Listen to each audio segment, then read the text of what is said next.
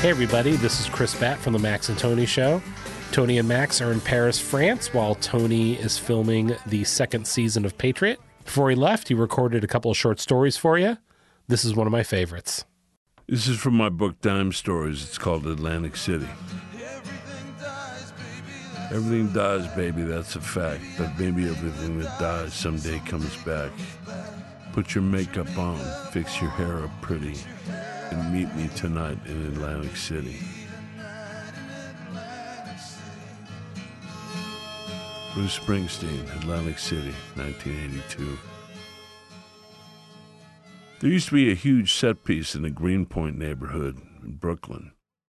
It's right on the water, and from a distance it looked a bit like a palace of some kind or an urban mirage. It was used for the set of Boardwalk Empire, the hugely entertaining tale of Prohibition era Atlantic City that was on HBO. It starred Steve Buscemi as Enoch Nucky Thompson, who was based on a real life politico and racketeer of the 20s.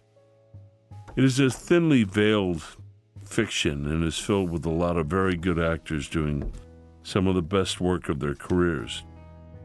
Most notably, Dabney Coleman and Williams Forsythe, playing a couple of homicidally despicable sons of bitches.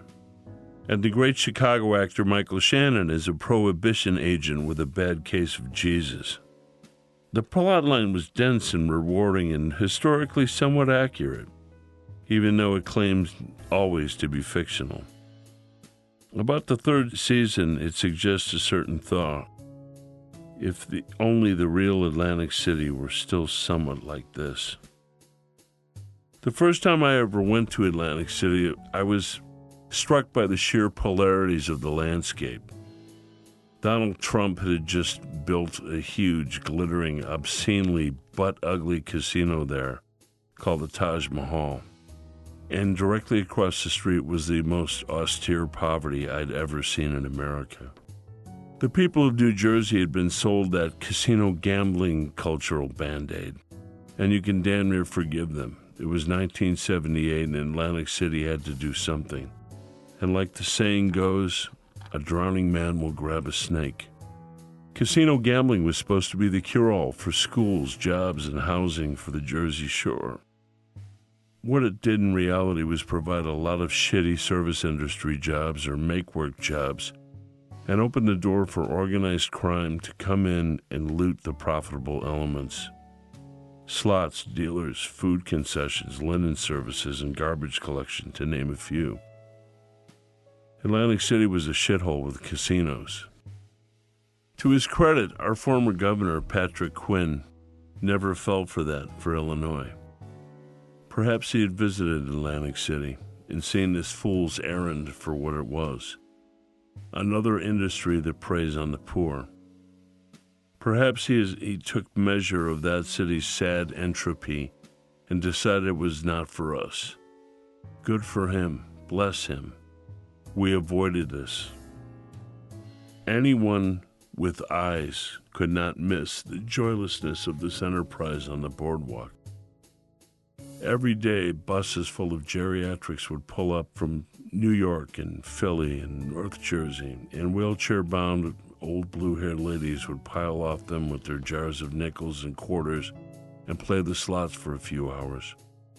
It wasn't sexy like Vegas, and unlike Vegas, nobody in Jersey knew how to smile. It was a city of gray, desultory old people limping through the sequential lights, or young men in SUVs packing nines in their waistbands, plying the crack trade in or around the boardwalk, speeding down Ventnor and Atlantic Avenues while being chased by squad cars and blaring rap music. But boy, what it had once been.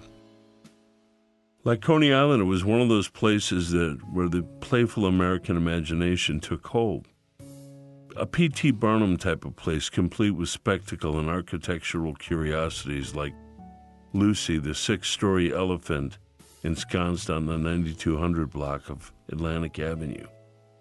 Kind of a knockoff of the one on Coney Island, except till this day, a lot of local boosterism and fundraising it still stands, like a Looney Tunes Trojan horse for the American promise. The spoils of new gambling fortunes in Atlantic City were bitterly fought over by the Jersey, Philly, and New York mafias. The Chicken Man in Bruce Springsteen's sad, beautiful, and elegiac song that bears that city's name was Philip Testa, a Philadelphia gangster who tried to muscle in along with the Bracco family in New Jersey and the New York outfit's turf. They blew his house up with him in it. Casino gambling breathed new life into the organized crime of the East Coast, including the nascent Russian mob who quickly took over the street trades of drugs and guns and prostitution.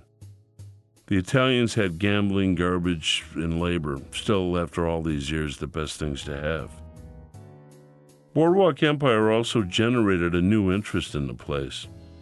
A lot of the boardwalk was being renovated into old timey amusement themed places, and they will no doubt fuck it up. My favorite images of Atlantic City come from an early 80s Louis Malle film that starred Burt Lancaster in the best role of his life and a ripe, pert Susan Sarandon, who at one point squeezes lemons all over her delightfully naked upper body to rid herself of the scent of seafood from shucking oysters, whilst Lancaster surreptitiously watches.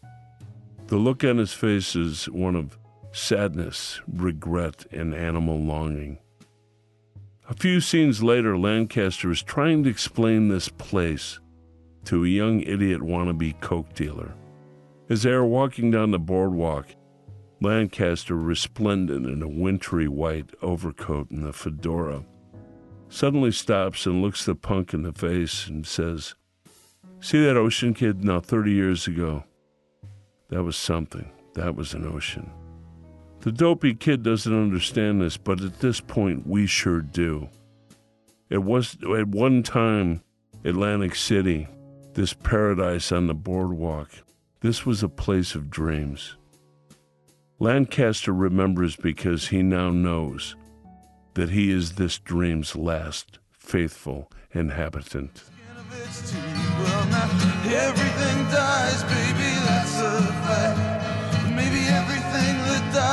Someday comes back. Put your makeup on, fix your hair pretty, and meet me tonight in Atlantic City. That's a wrap on episode 19 for the Max and Tony Show. Thank you so much for tuning in. We're sponsored by Forbidden Root Beer at 1746 West Chicago Avenue.